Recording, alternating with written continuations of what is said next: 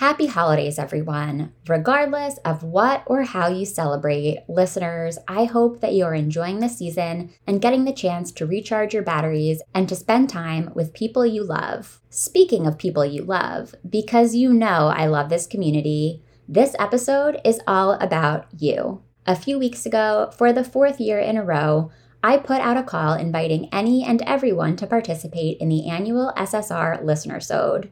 I posed a handful of questions and asked you to submit your thoughts. And as always, you delivered. Your fellow listeners really stepped up for this very special bonus episode, and I am so grateful that they did. I will turn the show over to them in just a minute. Since this is the last episode of the podcast in 2022, I would love to encourage you to get even more involved in the SSR listener community by becoming a podcast patron. Why not kick off the new year with us? It's the perfect way to make amazing new friends, diversify your TBR, and work toward all of your reading goals. Plus, it's just a lot of fun, and it supports this independent podcast.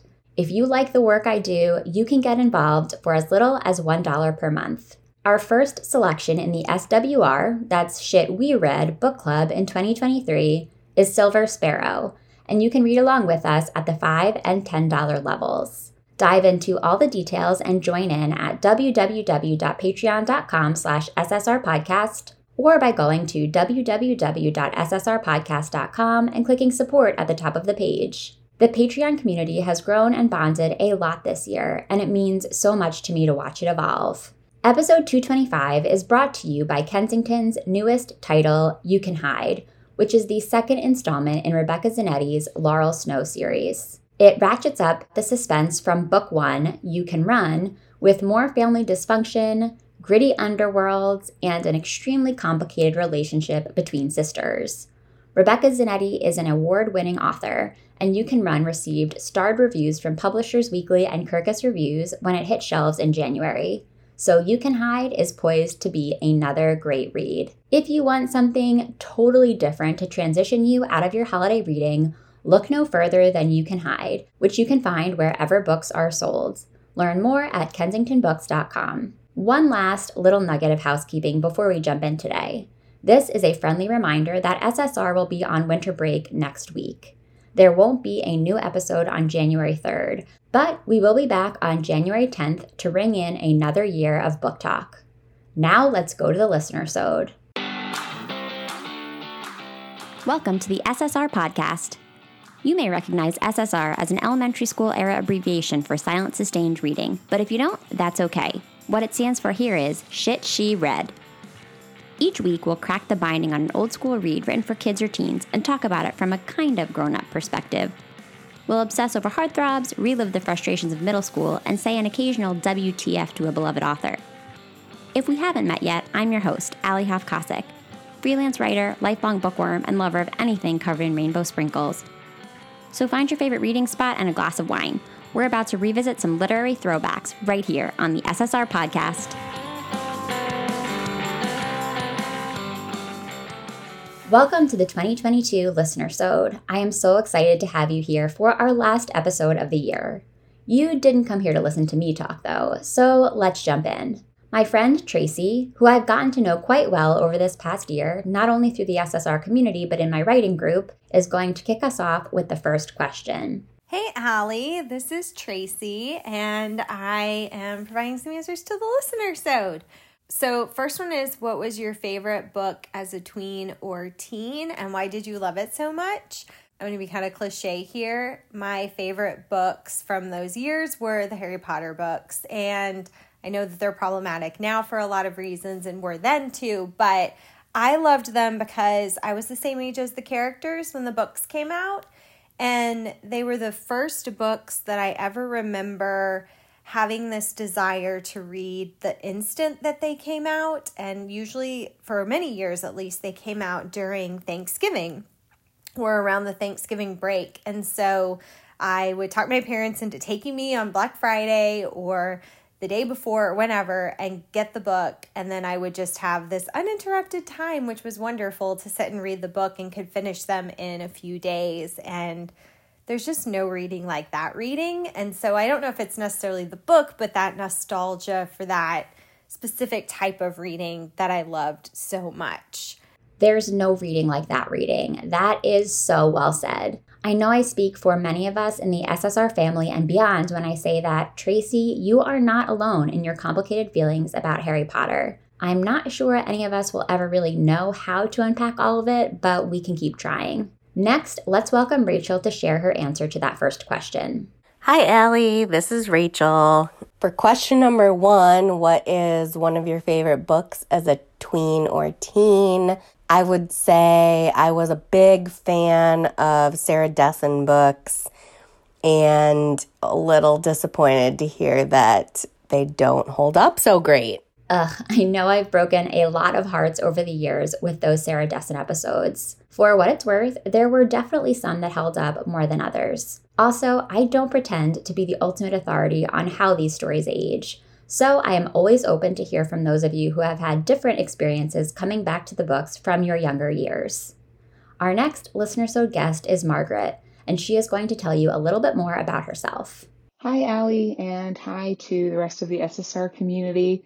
My name is Margaret, and I am super excited to be participating in this year's Listener Sode.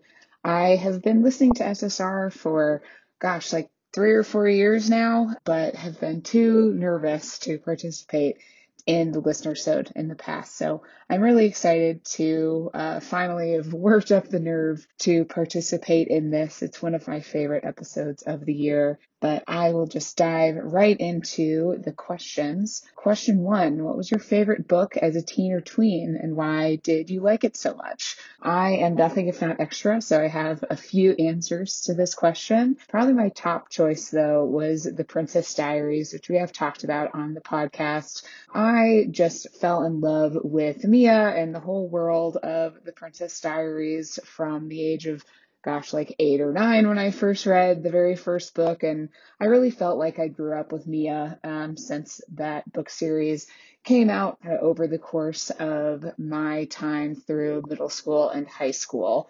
And I just love that Meg Cabot will go back and revisit that character so often. I just thought Mia was so funny and um, super relatable with her kind of awkwardness and her love of writing, which I definitely share. Uh, another book series that I love that has not been discussed on the podcast, if I'm not mistaken, is the Pendragon series by DJ MacHale.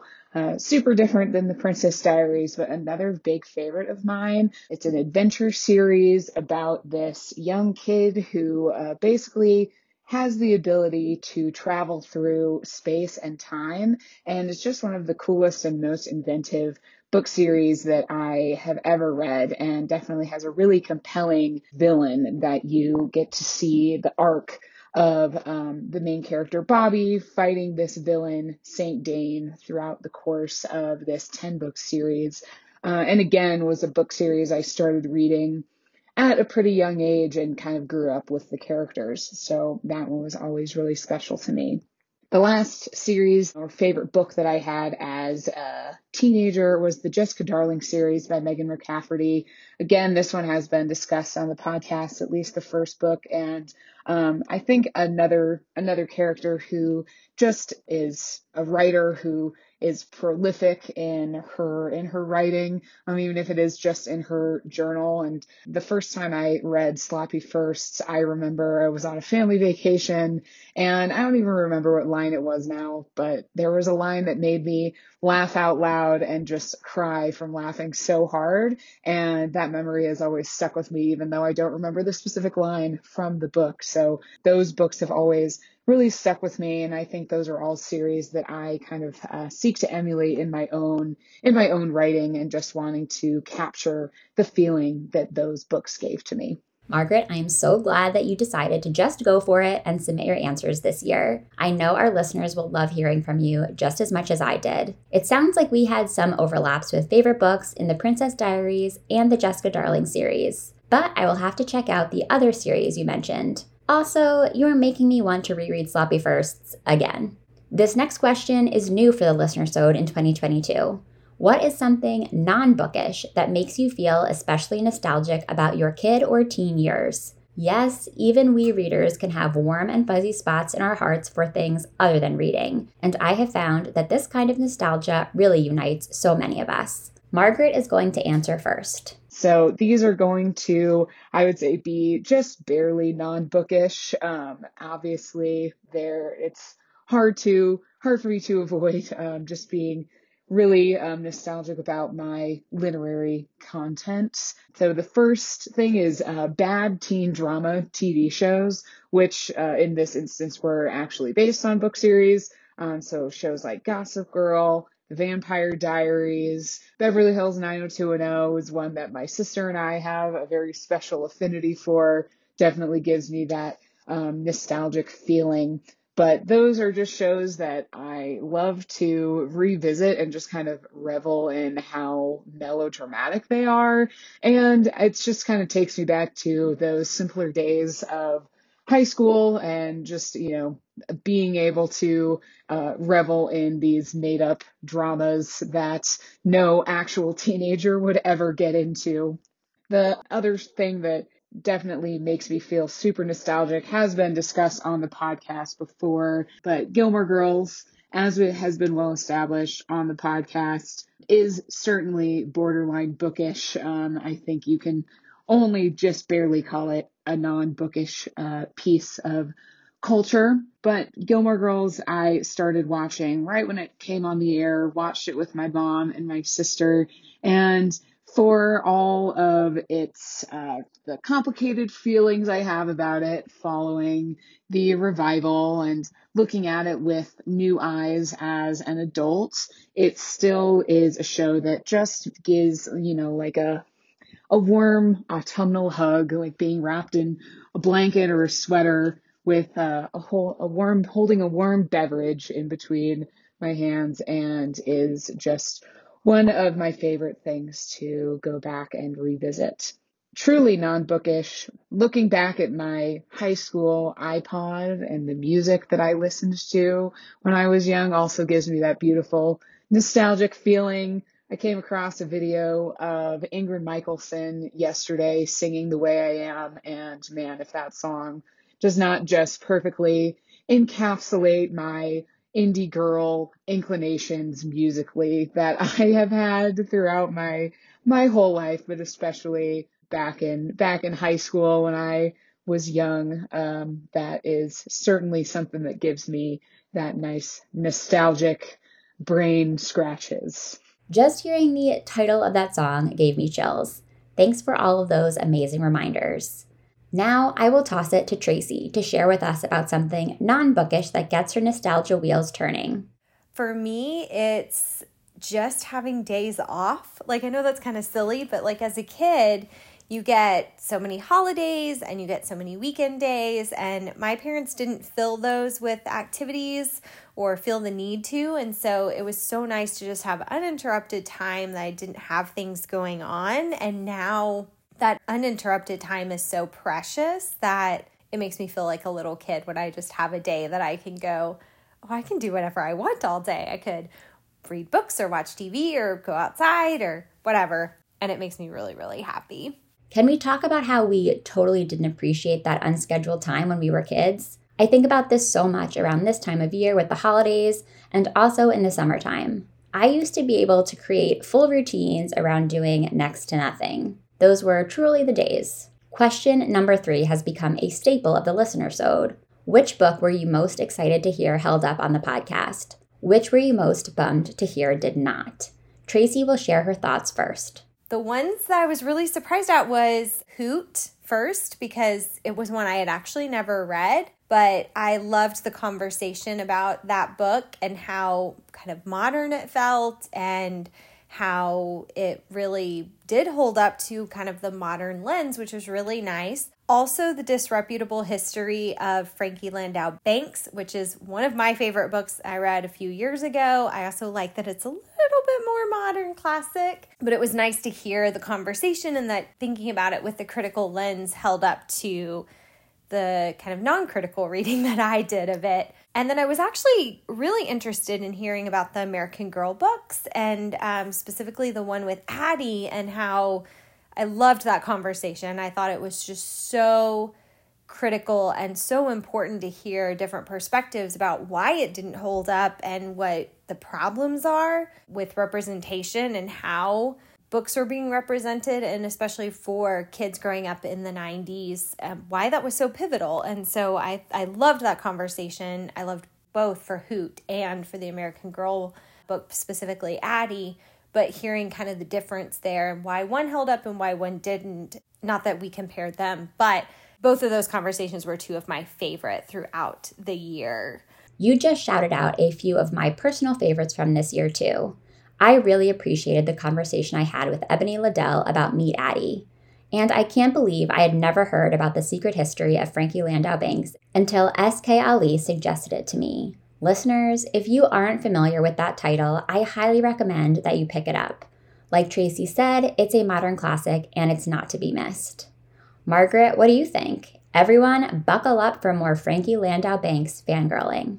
So the most recent one that I was really excited to hear um, was as good as I remembered was the disreputable history of Frankie Landau Banks. That is a book, and I think E. Lockhart's work in general is kind of under celebrated in my opinion. I think We Were Liars really catapulted her to a different level of fame with her writing, but the disreputable history and the boyfriend list series were two books that I just absolutely loved as a teen and um, was really happy to hear that the disreputable history was as good as I remember it being. And honestly, there was a lot of things that I didn't remember about the book that I uh, definitely feel the need to go back and reread it now and revisit it um, because it sounds like it is just as enjoyable to revisit it as an adult as it was to read it as a teenager. Another book that we read on the pod recently that I thought I was really happy to hear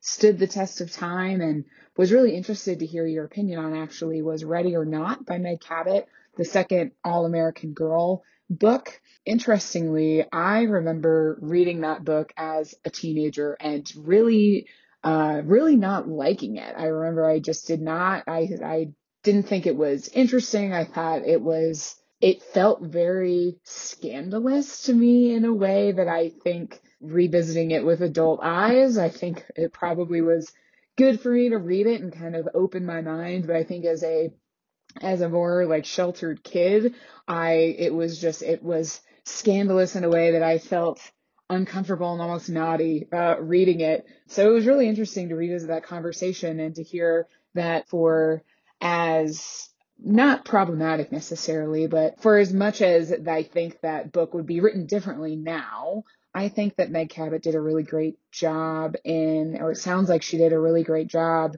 of portraying sex in a really positive light and um, being sex positive in a world when at the time we were not the most sex positive and i i think ultimately it probably was was good for me to have read that book when i did even though at the time i was very scandalized by it the most recent sarah dessen book that we read on the podcast was also one that I was glad to hear held up The Truth About Forever.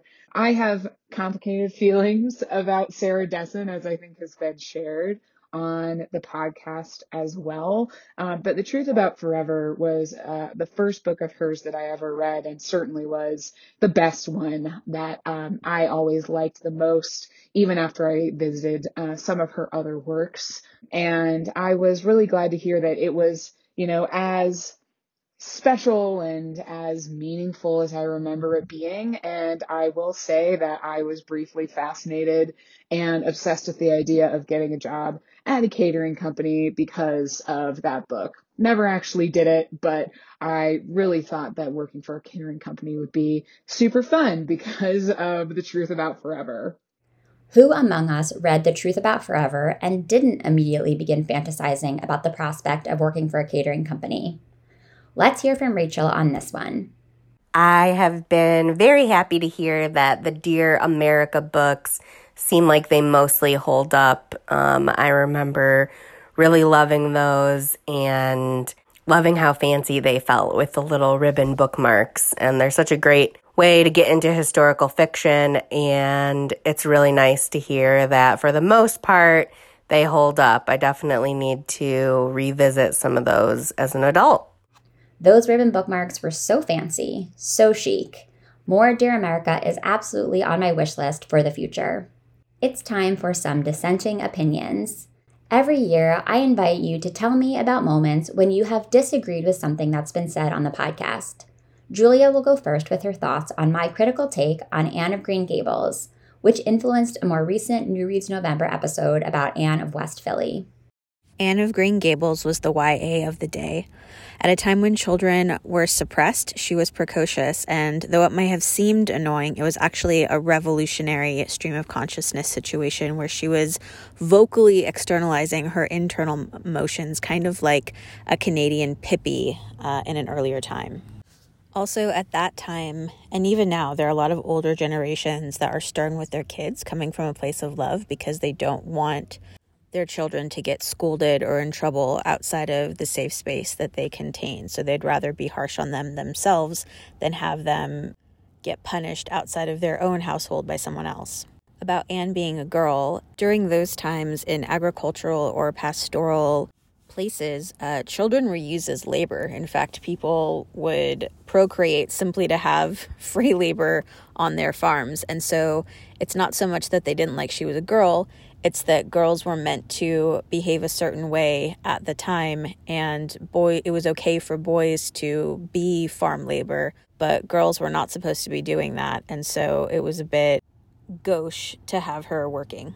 Lastly i wanted to say that both marilla and anne always have given me queer vibes. Um, marilla ends up eventually living with rachel lynde and spin-off show in the 90s called Road to Avonlea that Rachel Lynde and Marilla were in, they totally gave off queer vibes living together. And then also in the book, Anne's obsession with Diana, I think, was a little more than just being desperate for a best friend.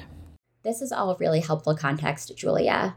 As someone who came to Anne much later in life than most, I am well aware that my thoughts on her are quite polarizing, and this info from you will definitely inform my future engagement with the story in all of its forms. Over to you, Margaret. I will say I think I disagree with some of the uh, the assessments of Anna and the French Kiss.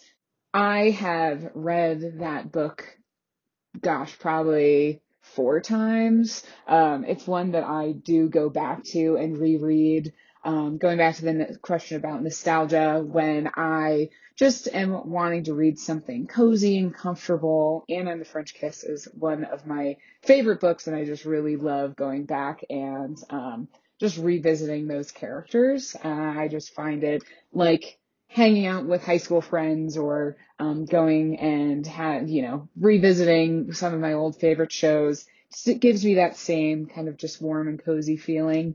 And well i can can see how annoying anna can be in that book. I think i just over overlook some of that for the um some of the other elements of the book that i just love so much. And I, I did think it was really interesting to have the conversation around what is accepted and what is normalized in the tropes of romance and how Anna and the French Kiss um, really defies a lot of those tropes. And while I, I totally respect, like, when writing within the confines of the genre, to respect those tropes like no cheating and things like that. I personally find that uh, at least Anna and the French Kiss is more interesting for the breaking of those tropes.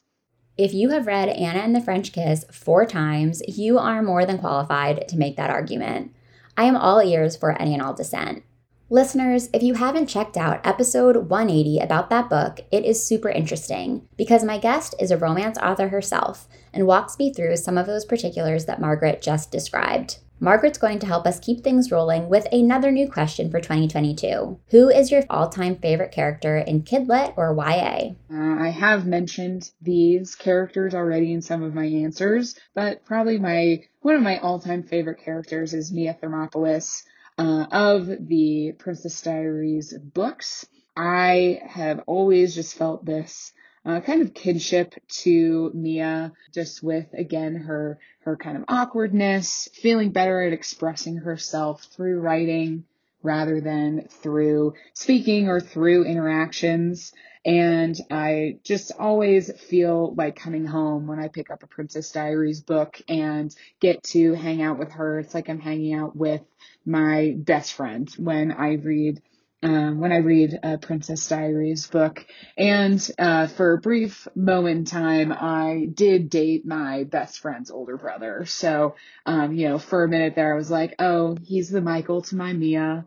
Thankfully, have found someone who's even more well suited to me. That is the Michael to my Mia more appropriately, uh, and that is not my my best friend's older brother, but that's neither neither here nor there.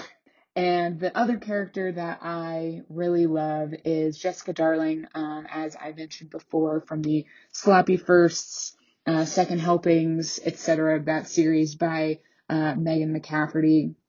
Again, I think both of these characters are, are women who really um, strongly express themselves through the written word, and I think that though that is part of the reason that I feel such kinship to them and just find them to be so um, fun and funny to hang out with when I'm reading those books. I related to both Mia and Jessica in similar ways, but can we rewind for one second and talk about the Michael to your Mia? Did he fix your car and write messages for you at M&M's on pizza? We're going to need to touch base about that and also the next Princess Diaries movie they're making. I asked this next question last year and thought the answers were a ton of fun so I decided to bring it back. What middle grade or YA book would you most like to see adapted or readapted for film or TV? Tell us what you think, Margaret. This question is tough for me because there are so many things that I would love to see adapted, but I'm also the kind of person that gets nervous when um, some of my favorite works are adapted because I have such a strong mental picture of them and that uh, is hard for me to let go of. Um, that being said, I love, love um, getting a good adaptation. I think To All the Boys I've Loved Before is a perfect example of an adaptation that did such justice to the book and really gave gave the story a new life as an adaptation.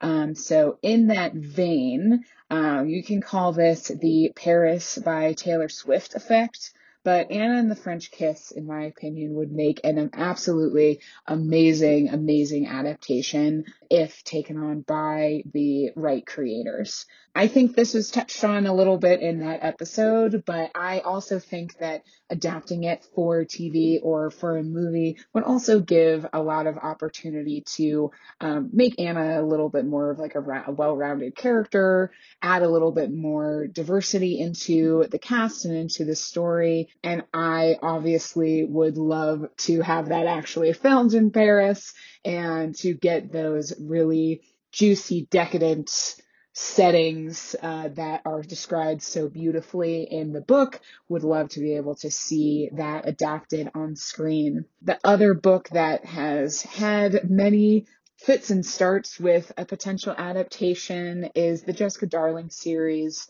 I feel like I'm beating a dead horse here, bringing up that series so much, but I, it really is one of my favorites, and I think could really be um, interesting as either a uh, historical fiction piece at this point, since it is set in the early 2000s, or to update it and um, you know see how the story could evolve and change if it were about a high school student in the 2020s as opposed to the early 2000s. Um, so hopefully uh, someday that will actually be made into something. I feel like Megan posted um, on her website in the last year or two that that had been re-optioned for a movie. So we'll see if anything anything comes of that. But uh, my kingdom to see Marcus Flutie portrayed on screen. My fingers are definitely crossed that we will get both of those adaptations. I would love to see them get a kind of to all the boys I've loved before treatment. I'm always on the lookout for new things to add to the ever growing list of titles we might cover on SSR in the future. Once again, for this year's listener sode, I asked for your suggestions. Tracey, why don't you tell us about your podcast wish list? honestly just more of the modern books. Um, I love kind of the throwback books, but New Reads November is my absolute favorite part of the podcast. I loved all the books on New Read November this year. I hadn't read some of them, like Kings of Bmore, and so that one's on my Christmas list. I really hope I find it under the tree so that I can read it. But I loved Last Night at the Telegraph Club, and I just really want to see more of that. One of the books that I would recommend that I, I wanted to see on New Reads November, but I don't think it was picked, um, was All My Rage, which is one of my favorite books of the year. So I highly recommend that for the, the community. And just, I can't wait to hear the new books that are coming out next year on the podcast and the guests. Um, they have been amazing this year, and I just I love every week hearing the critical lens on children's literature and throwback books, and it makes me think about them in a different way. Because for the most part, when I've read them, I, I haven't been reading them through that lens. And so it's just so valuable. I love all the things that you do, Allie. So keep it up and keep bringing great listens to us next year. I really appreciate that feedback. I am always working to strike that balance between contemporary reads and the throwbacks that inspired me to start the show in the first place. As we continue on with the podcast, I think I'm definitely going to need to rethink my definition of a throwback, so be on the lookout for fresher YA in 2023 and beyond. Over to you, Margaret. This was the hardest one for me to answer and the one I was most excited to answer what books do you hope SSR covers in the future? And Allie, I know you only asked for one, but I can't just give you one. There are so many books I would love, love, love to hear your opinion on. The first one is one that I, I read as a middle schooler and I honestly don't remember that much about the plot and I don't know if it was good, but it was it made such a mark on me. So that book is The Earth, My Butt, and Other Big Round Things by Carolyn Mackler. My question is, is this book as traumatizing as I remember it being? The main character is in a larger body and a, lot of the book is about her struggle with her weight. And uh, the first, it was the first time I read a book with a main character whose body type reflected mine, um, reflected mine at the time.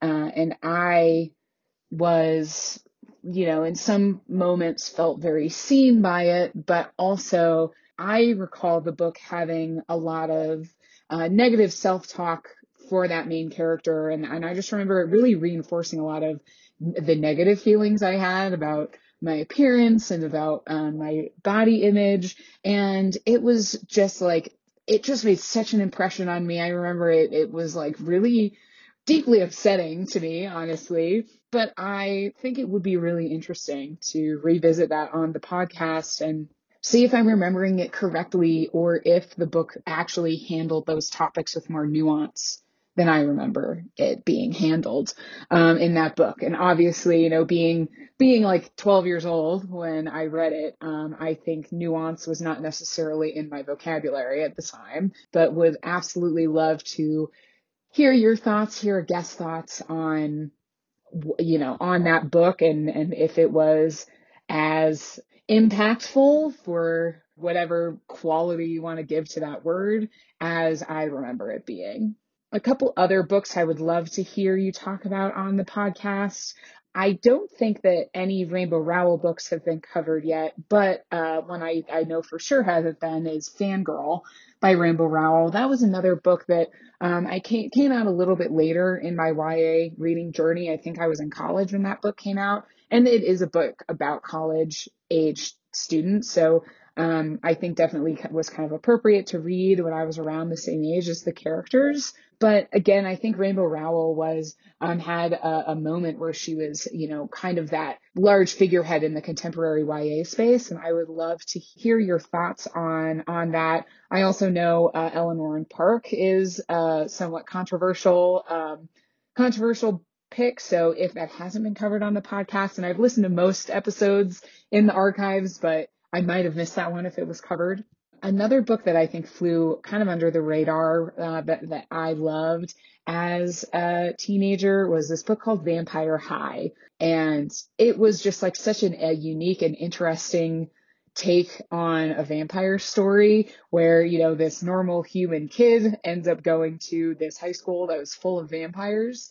And I read this book multiple times and I always was dying for there to be a sequel and I don't think there ever was one, but was such a fun book and I would really again love to hear if it holds up to to my memory because uh, I don't think I think my parents got rid of my copy of it um, a while ago. Uh, and then the last one I think is a is a newer pick, so it might not might kind of fall outside the confines of what you cover on the podcast. But I think any of the Grishaverse books by Leigh Bardugo would be really interesting to talk about and have a guest um, discuss, uh, just to to kind of see again, like with the cultural impact that Leigh Bardugo's work has made and that the Grishaverse has made, especially with the Netflix show. Just would love to to hear a discussion about that on the podcast. Those are all really solid suggestions, so thank you. For what it's worth, we are definitely on the same page about them. A quick side note for the listeners if you want to have more opportunities to share your own book requests with me, you should definitely consider joining SSR's Patreon. At the $1 per month tier, you get looped into a monthly email that prompts you to send in any and all suggestions. While I can't guarantee that they'll be chosen, I can tell you that those ideas are fast tracked for guest consideration. Learn more at www.patreon.com slash ssrpodcast. One of the most fun things about being part of the SSR community is the opportunity it offers to discover new books. I love learning about books from all of you, and it always makes me happy to hear that my guests or I have been able to return the favor. I asked Listenersode participants to share about the titles they've learned about from the show. Rachel's going to fill us in. Which books have I discovered through the podcast that I didn't read as a kid? This year I read the mixed up files of Mrs. Basil E. Frankweiler. And that was a book that I definitely did not read when I was younger, and I wish that I did because it was so fun. Uh, what kid doesn't want to have an adventure inside a museum after hours? So that was a really cool one to read as an adult, and I, I do really wish that I read it when I was younger. From the Mixed Up Files of Mrs. Basil E. Frankweiler is such a special read, and I am so thrilled that you enjoyed coming to it now that's one that I might like to revisit again down the road. What books have you discovered through SSR that you didn't read while you were younger? Uh, this feels like kind of cheating with this answer, but a lot of the new things I've been um, I've been exposed to through the podcast have come through New Reads November, and the one I have to really thank the podcast for introducing me to is Emma Lord. I was really intrigued by the episode about You Have a Match in the 2021 New Reads November series. And so I picked that book up. I actually think I picked up Tweet Cute, which was Emma Lord's first book first and then read You Have a Match after that. Um, and so I ended up reading all of Emma Lord's available books in 2022 and I am so so excited for her next book that is coming out I think early next year and I just have the I have SSR and the community to thank for introducing me to Emma Lord both her absolutely delightful writing and her absolutely delightful social media presence. She is uh, one of my favorite follows on Instagram super fun and I highly recommend her books if anyone else in the community has not picked those up yet. And of course, would it even be an episode of SSR if I didn't ask for recommendations from my guests? Of course it wouldn't be. Rachel, tell us what you think our audience should add to their TBR. This year, I read the third um, book in the Beartown series by Fredrik Backman called The Winners and I really loved it and loved the whole series. So I recommend all three of those books Beartown, Us Against You, and The Winners.